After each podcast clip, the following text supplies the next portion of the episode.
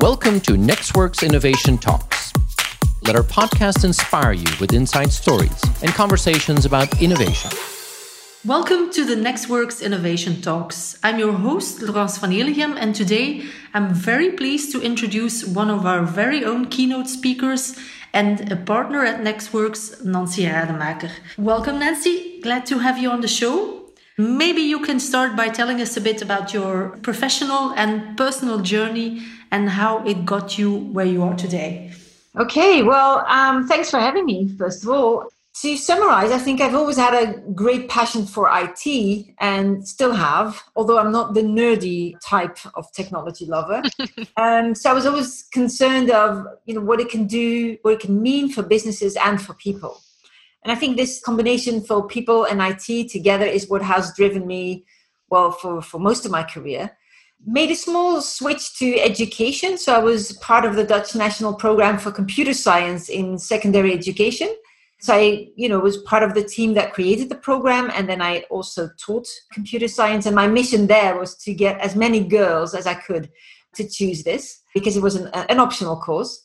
And then I went back to the business life and back to IT to really make things happen. Then switched to work for Microsoft. Did that for a couple of years in several roles. The last one being an EMEA level and then in 2016, I joined nexxworks as a partner and have been working as an independent and professional keynote speaker for a couple of years now. Okay, fantastic. So, one of your areas of focus as a keynote speaker is the employee experience. So, maybe as an introduction, maybe can you explain why employee experience is so important? To be honest, I started talking about customer centricity first, and that you know the fact that companies should not start from their products, but start from the customer's needs at very first. And I think in this battle for the customer, um, it's all about customer experience, so the CX part. And I spend a lot of time talking about that, still do, by the way. But you know, this customer experience in the end is delivered by employees and so, what I found when I was talking to companies, when I was doing workshops, sometimes they were focused on the customer very much, which is a good thing, but they forgot about the employee. Mm-hmm. And if you do that, the customer experience part won't work either. So, I think the two need to go hand in glove if you want to achieve customer centricity. Mm-hmm. So, you talked about customer centricity and then employee centricity, but the link between employee experience and customer experience is not always completely clear because happy employees will almost certainly treat customers better. But there are also examples of companies that do not always treat their employees right. I don't know, like Amazon and its warehouse workers, for instance. But they still offer great customer experiences. So, what is your take on that? It's always difficult, isn't it? Because there's also very successful companies that do not provide a good customer experience either. Mm-hmm. True. It's kind of hard because sometimes, you know, most of the times people use the Amazon example um, towards me to, you know, to get the point that it isn't all that important, the employee experience. I think mm-hmm. in the end it is because what companies tend to forget is that, you know, there used to be these black boxes where nobody could you know have a view inside where basically your brand was painted on the outside now every company has become much more of a glass box where everybody can see through everybody knows what's going on because people are you know sharing this massively on social media the fact that we all know that amazon has these hardly lousy employee experiences doesn't really help. Mm-hmm. To me, it's not like I want to wipe them away, but if you consider the number of employees working for Amazon, I honestly don't believe that all of them suffer from bad employee experiences. It's kind of a hard one to take on, but I truly believe it's not about happy employees, by the way, either, but it's providing these good employee experience that keep them engaged in one way or the other that in the end will improve the customer experience. And you know there's always exceptions to the rule.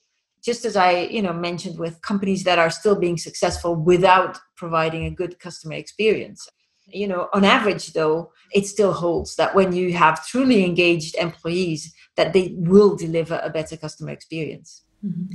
the employee experience is also very important for the war for talent if you want to have the best talent and you're a company that's known for offering a very lousy employee experience, I don't think that you will attract the right talent who will then not do the best things for your customers either. Exactly. And I think this is what companies are now beginning to realize. And I'm saying beginning because there's still a lot of work to do. You know, 90% mm-hmm. of businesses claim that they are competing on customer experience. But I think on the employee experience side, they still have a long way to go. They need to mature in that space. And companies tend to forget that you know that what's going on inside is becoming more and more known to people on the outside you know you, have got the side of platform of glassdoor which mm-hmm. basically is like a trip advisor for people mm-hmm. seeking a new job and i especially think that with the younger generation it is much more about having a purposeful experience and aligning your personal purpose to the organization's purpose, having a good employee experience is much more important to them than, for example, having a high salary of extreme bonuses. Mm-hmm. So I think the way people perceive work has changed as well. And companies that don't move along with this new tendency, they will have a hard time attracting and retaining talent. So, what are the very basics of employee experience according to you? You mentioned purpose and you said that bonus and salary is probably less important than purpose. But what is the very basis? First of all, it's about similar to the customer experience, you need to design it um, every step of the way. So that means that employee experience is not just about recruitment and onboarding, it is not just about performance management in my view, it should be about what I call employee sustainability, which basically means that the content of work and the context of work have to be aligned. And so the content of work is really what is the job fit. So that has to do with your competencies, your capabilities. It has to do with what is the job about. It is about the performance, it's about the workload, and it's usually about the results. And then the context of work is basically about the culture so the why you know the passion and the purpose in your company the core values of your company the collaborative culture psychological safety collaboration within teams communication autonomy all of these things as i'm calling them out you see there are so many and all of them together make up the employee experience. And i think this is where a lot of companies tend to go wrong. I once conducted a workshop on having the right culture and core values and employee experience. And at the end of the day, the person that I had the intake call with told me, Well, I think I got it. We are just going to put a very nice coffee machine on every floor and then we'll have it covered. and this is not what it's about. You know, it can help, but it's just a tiny, tiny piece of the employee experience. One of the things that's also crucial for the, the well being and, and growth of employees are the KPIs and reward systems. So, what do companies get wrong most often here? And what should they do instead? Well, I think if you look at customer centricity, and if you think that the customer should be the starting point of everything you do, and you then take a look at KPIs of most organizations, what you see happening is that it's about revenue, it's about profit, it's about number of licenses sold or products sold or what have you. Most of the time, it's not about the customer. So there's already a discrepancy between what they say they do and what they actually do.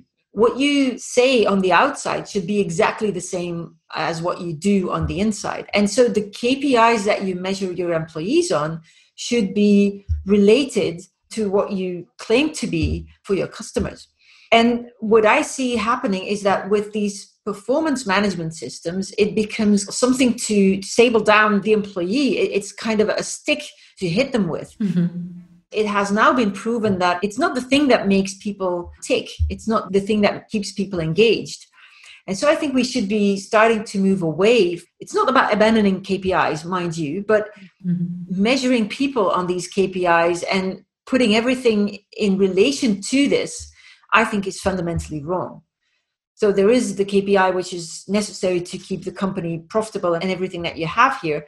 But I think it's more important to have something that you can coach your employee on instead of, you know, punish him with if he didn't deliver.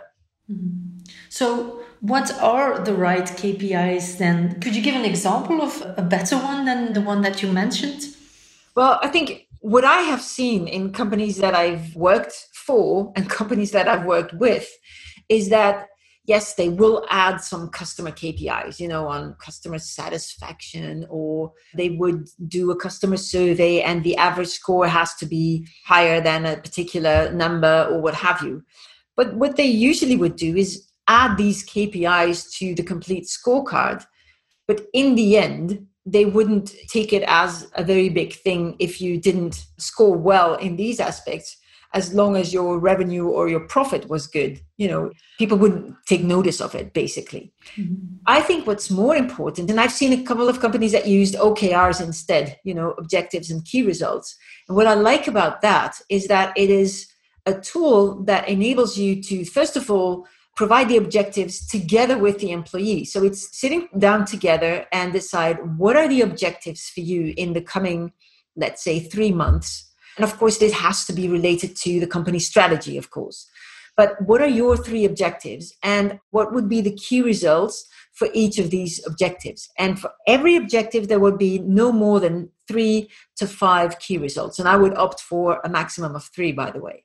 So, in total, for the coming three months, that would mean that I would have three objectives and that I would, you know, specify for myself this is how I would know whether I'm doing well or not, whether I'm, you know, on plan, on target or, or not. And then when you have another discussion with your employee, it is related to these objectives and key results. Okay, how is it going? Why are you not reaching it? What is the problem? Where can I help you? This is a much better way of doing this. And I think it relates to, for example, education as well. KPIs there are just the grades that you get for the tests that you take, but it's never about your learning process. And I think this has to change because employees, if you talk to them from the perspective of objectives, then they will become more engaged. At least most of them will. Mm-hmm. Whereas plain and harsh KPIs are most of all demotivating instead of motivating. So, you talked about building a great employee experience together with the employee, and employee feedback obviously is an important part of that as well. What's the most effective way to gather this feedback according to you? Okay, let me start by saying how you should not be doing it. okay. It should not be about the yearly employee survey, which everybody has to take and where you take about eight to 10 weeks before coming back with the results and then basically do nothing. mm-hmm. So, this is some of the experiences. And as you can see, it's still kind of something that I view upon as very negative. So, I think it needs to be a continuous way of gathering feedback. And there's all kinds of technology out there to help you with that. So, there's these apps that will, you know, maybe ask you one single question twice a week there's also algorithms being created, empowered by artificial intelligence, that help you, so to speak, feel the temperature of your organization. Mm-hmm. I think the most important aspect of feedback is that you need to act upon this. And this is what a lot of companies tend to forget. If you ask someone to provide the feedback, let them know beforehand what you will be doing with it. And if you get a lot of feedback and you will not act upon it, then explain them why not. Because otherwise, people will not be tempted to give their feedback because, you know, ah, nothing's happening with it anyway. Mm-hmm. And I think if you get this culture of providing feedback, it helps. And then another thing is if you get a culture established where one of the core values is provide feedback to people directly, but to the person involved first, I believe this is one of the values that Netflix stated is you know if you have anything to say about someone make sure you tell this person first. And this is you know related to their integrity value. And i think this is very important. And if you establish a culture of feedback where people don't feel it as a criticism but as a way for them to improve then i think this will you know greatly contribute and encourage people to give it feedback as well Mm-hmm. So you talked about apps um, that can be used for that. Can you maybe give an example of one of these? So, for example, from the algorithm perspective, I know there's two companies. So one of them is Vibe, and Vibe will take the public channel of Slack. so you know not the private ones but the Mhm. public one Mhm. look for emojis and keywords and actually kind of aggregate the results and reflect the temperature of the organization or of the teams within the organization. So based on these whatever it finds on this public communication channel. And then there's another company called KeenCorp and they do basically the same thing but then they look at emails now i think in europe this is going to be tricky from the Mhm. privacy perspective Mhm. but they don't really look at the content of the email. At least they say they don't. But they do the same thing. They look for keywords and phrases.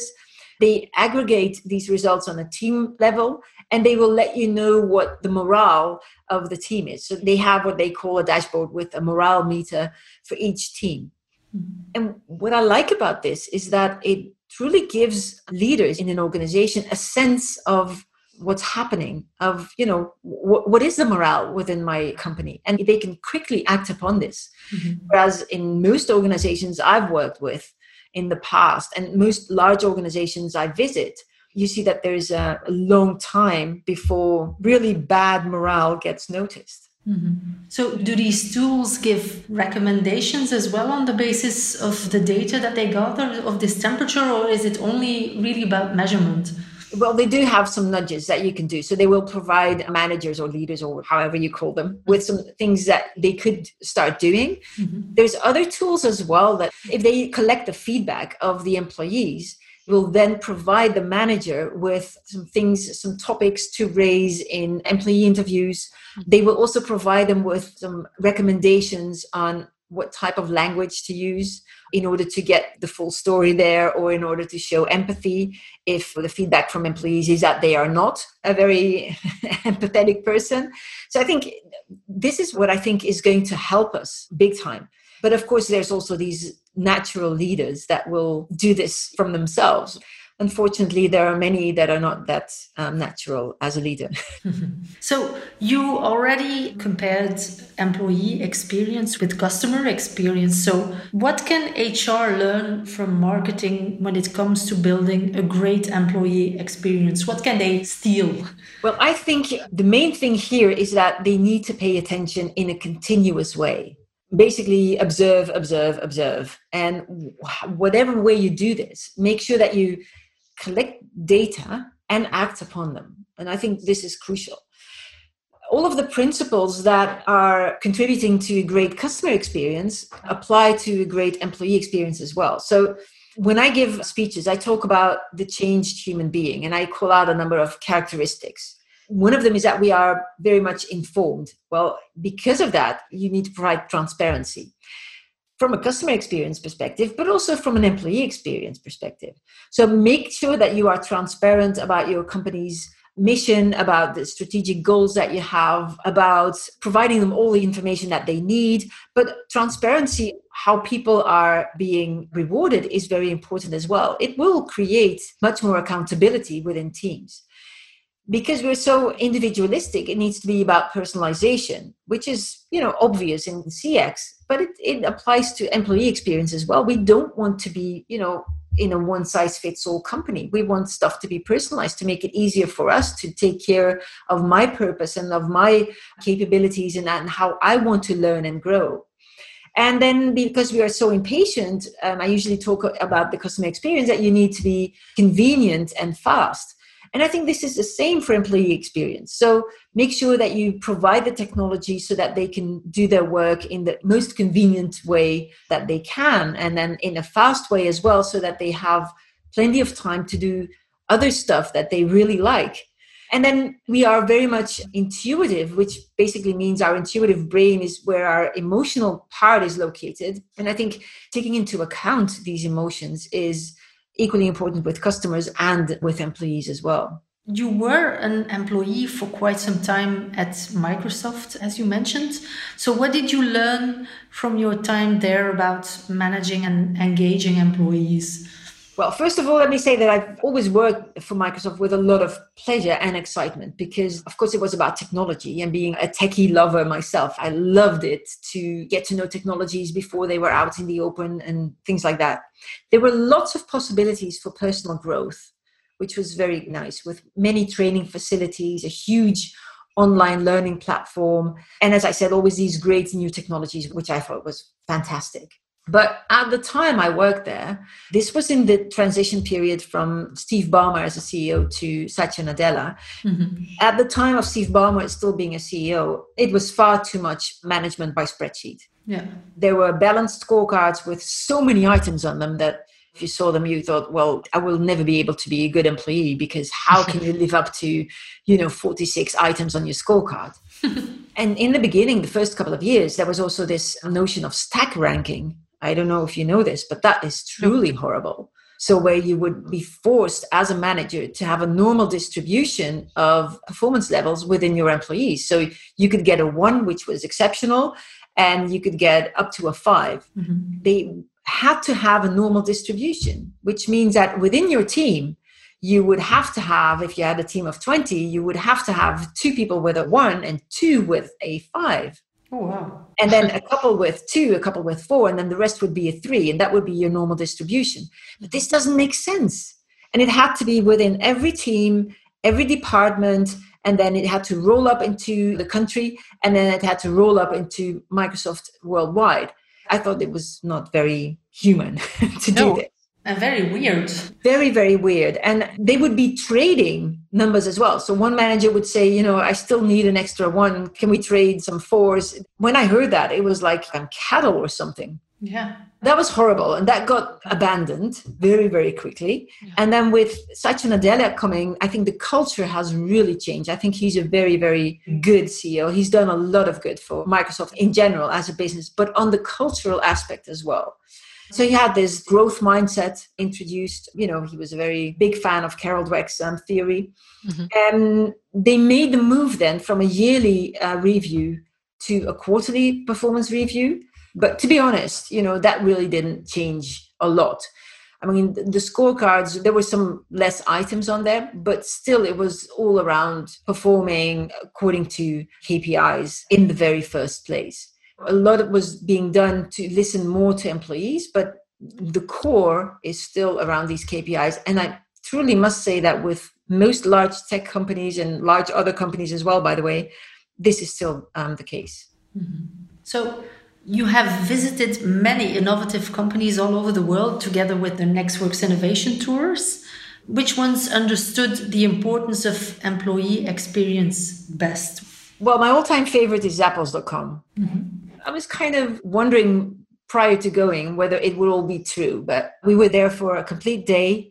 And I think that they are truly doing very, very well. And so, this concept of deliver wow through service, you know, everybody breathes this core value, and some others as well. You know, uh, being a little weird is another of their values. And you could see that the people were indeed a little weird but I thought that was truly great. So everything that we learned about the company and everything that we saw when we got this tour and we got an opportunity to talk to a number of the employees, that was really great. If I look at all of the companies that we visited, you know, the problem there is that sometimes during these visits, we get a lot of talk on the culture Mm-hmm. But we actually can't experience it ourselves. So that was the reason why I called out Zappos because we spent a whole day there and we did get the opportunity to talk to employees. So it's hard to tell. You know, I visited with Facebook. This has a great campus and beautiful restaurants and everything. It looks great, but it's tough to get a chance to take a look from the inside. Mm-hmm. Still, Facebook is a very highly ranked company if it comes down to best workplace. So they must be doing something very, very well. Mm-hmm. I remember that we also visited with Allbirds. And at the second time I visited with Allbirds, Mark Levy was on board. He's the one who built the culture for Airbnb. Mm-hmm. I know that he's now left Allbirds, but at the time, he talked to us and i thought that was just great i think this is a very inspirational guy when it comes down to building a culture I visited in China a couple of times. It's tough to get a, a, view on employee experience because I don't speak the language. And I don't know if I would, if people would be open enough to talk to me. I think they still have a long way to go there. So, one anecdote that I wanted to share with you we visited a company called Future Move, and we were there, I think, 15 minutes early. And everybody was leaning backwards, and I didn't know what these people were doing, but in fact, they were all taking a nap. which okay. I thought was really nice to include in your employee experience. One of the things that struck me there is that a lot of companies talked about the transition from 996 to 965, which basically meant working from nine to nine, six days a week mm-hmm. to nine to six, five days a week. And I know that at Ctrip this was being talked about. And so mm-hmm. I wondered, you know, wow, six days a week from nine to nine, that's mm-hmm. what a lot of companies were working. Wow, I didn't know that. So I was glad that they told me, you know, it changed now to nine to six and then five days a week. And I know that at Ctrip they also told me that they were actively promoting more women into the company. Mm-hmm. But apart from that, there was not much that I could actually see. So, yeah, that's some of the experience from visiting companies. But there's, of course, lousy experiences as well. Like a low cost airline like Ryanair, for example, they have a CEO who's famous for making these customer unfriendly remarks. Mm-hmm. And I think their staff is not nice either the working conditions for these people are lousy and that's truly a company where you see that a lousy employee experience mm-hmm. takes its effect on the customer experience. So you talked a bit about China and the fact that they have a very different culture over there. I remember when I went there as well that a lot of companies show that they have a highly competitive culture. So they have people competing in the same project against each other. What is your take on that? Is this something that you see happening over here in the West as well? And what do you think that means for the employee experience? You know, it all comes down to not having the excesses there. So if this is such a fierce competition within the company, that might prove to be counterproductive as well. Mm-hmm. I think the culture in China basically is very different, and general culture, I mean, countrywide, not just in businesses, but we are much more starting from us as an individual where they view a team as more important. They are more focused on the group than on the individual level. This is something that we will never evolve towards in the west in my view. Mm-hmm. and therefore i think competing as fiercely amongst teams will not be viewed as a very good employee experience here. Although i must say that having a nice way of competing would be good, where it's not so much about only rewarding those that perform best. But if you put two teams on a certain development, they can learn from each other. And I think that is good. But doing it to say that this is the best team, they will get rewarded and the others are just lousy employees, that's going to prove to be counterproductive. Mm-hmm. It's all a matter of how you present it and how you communicate about it and how you take it a step further uh, once it's done. Mm-hmm. So, Employee experience is, of course, a subject that is extremely relevant in these times of lockdown and of remote working everywhere. So, how has the employee experience changed over these past pandemic months, according to you? Yeah, well, of course, we've all had to move online. Mm-hmm. We're very resistant to this change. I think what you see is that you get a notion, a better notion of how companies trust their employees mm-hmm. or not. Some exercise a lot of control. I think it was a month into lockdown or maybe even a, a bit longer. I was visiting with someone and he said, Hold on a minute, I have to run upstairs to move my mouse. my God. Oh, dear Lord. Oh. Yes, he actually told me I was downstairs having lunch then got back behind my computer and I got my manager on the chat saying, Where the hell were you? And he said, Well, I was having lunch. There's these managers that would exercise a lot of control. Mm-hmm. I think that's what you saw happening. There was also this clear division between organizations that really empathized with their employees and those that did not. So there was these organizations that really had a feel for what the employees needed, that they struggled with this moved to online. They helped them with a new experience. And of course, there were also these great differences in the readiness to start with online in the first place.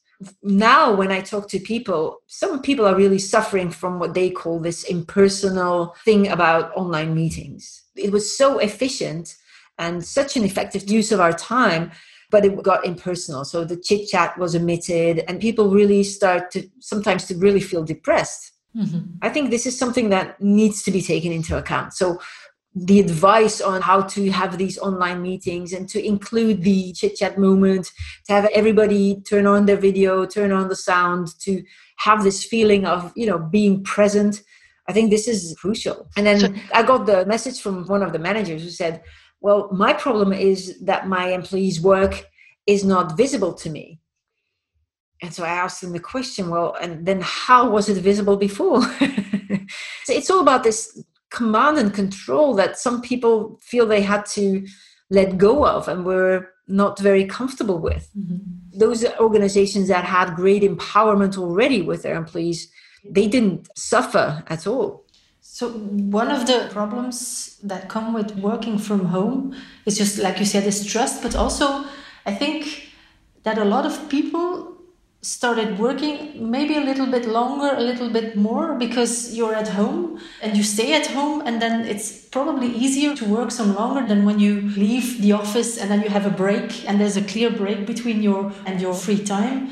What would your advice be for companies that want to really maintain a good work life balance for their employees who are in lockdown and who are continuously working from home? Yeah, well, I've had that experience a long time ago already. Because of Microsoft, there was this new way of working implemented already. And what I saw, especially with trainees, you know, coming into the company for the first time, they were very prone to have burnouts. Why? Because they never got this sense of, I'm done with work for the day because we were already working remotely for you know two three days a week and we would also only come into the office if we had uh, meetings with customers or with the team. And so i experienced there that what i had to do with these trainees because i was always a, a mentor of one was tell them you know decide for yourself at a certain time this is where my working day ends. And i think the same is true for this situation in the pandemic that you need to define for yourself these are my working hours and that you have to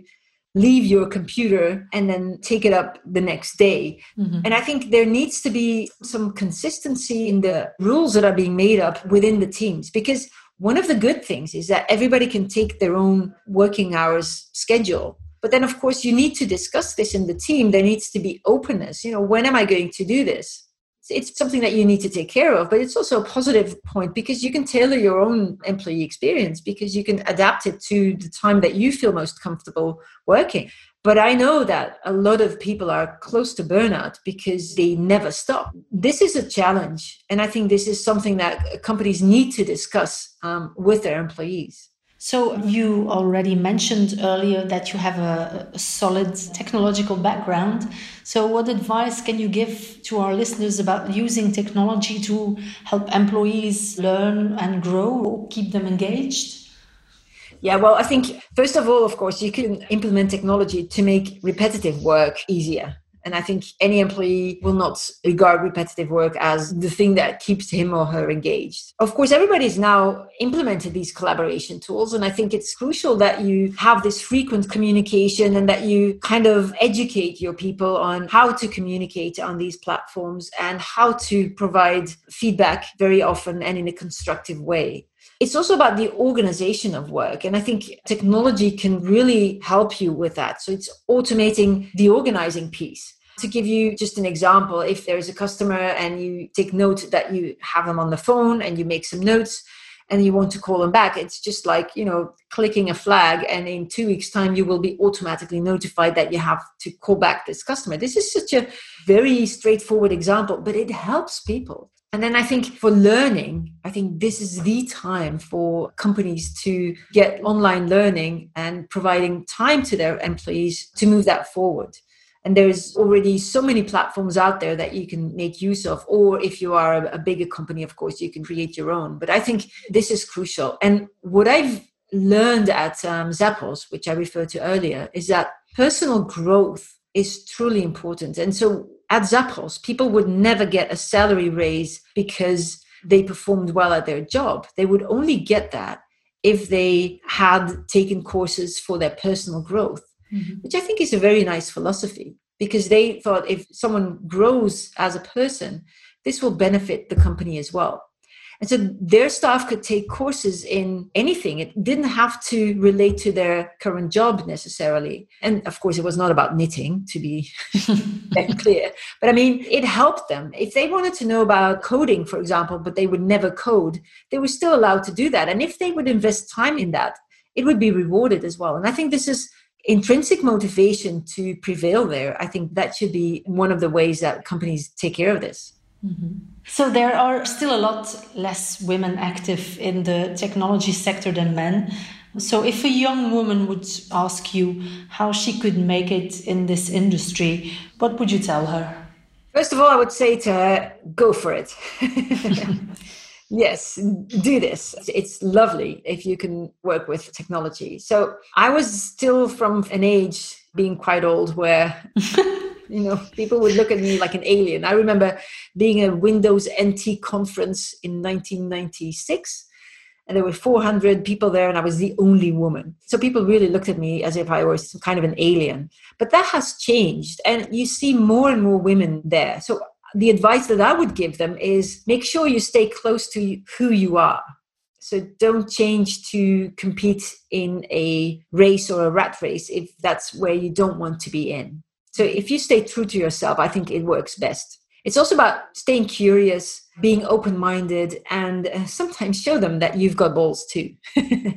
Basically, I think that about sums it up. Mm-hmm. But I think the most important thing is that you stay close to who you are. And talking to my former male colleagues, they always told me that you know meetings were different if there were women in the room. They really thought that it was for the better. So I think this is something you are different in general. I must say, you know, this is generalizing a bit, but typically women are better listeners and typically women think longer about stuff. We should take advantage of these differences. And that's where you know females should view themselves as being equally important and having equal chances but basically make sure you're not too uncertain about yourself you know view yourself as being worthwhile i think that's that's crucial Mm-hmm. So, did you ever have the feeling of being undervalued as a, a, woman in this rather male tech world? And if you did, how did you react to that? I've got this small anecdote. When I was 26, I was a consultant and I was sent to Groningen, which was mm-hmm. about a two hours drive. And I got there and then I got met by the CEO, and he came up to me, shook my hand, said, There must be um, some kind of miscommunication I said, How's that? And he said, Well, I asked for an expert. and dear Lord, realized what he said. And then I said, Well, sir, I can just turn around and drive back, but you will pay for the travel expenses. or you can let me do my stuff and then decide for yourself if I'm the expert you were looking for or not. So he kind of um, stumbled, and then I just started doing my work. A half hour or an hour into the meeting, he apologized again and then we had this great conversation. And ever since, he would always wait for me to be available if he needed consultancy. So I think it is not that we are undervalued, and it used to be worse than it is now.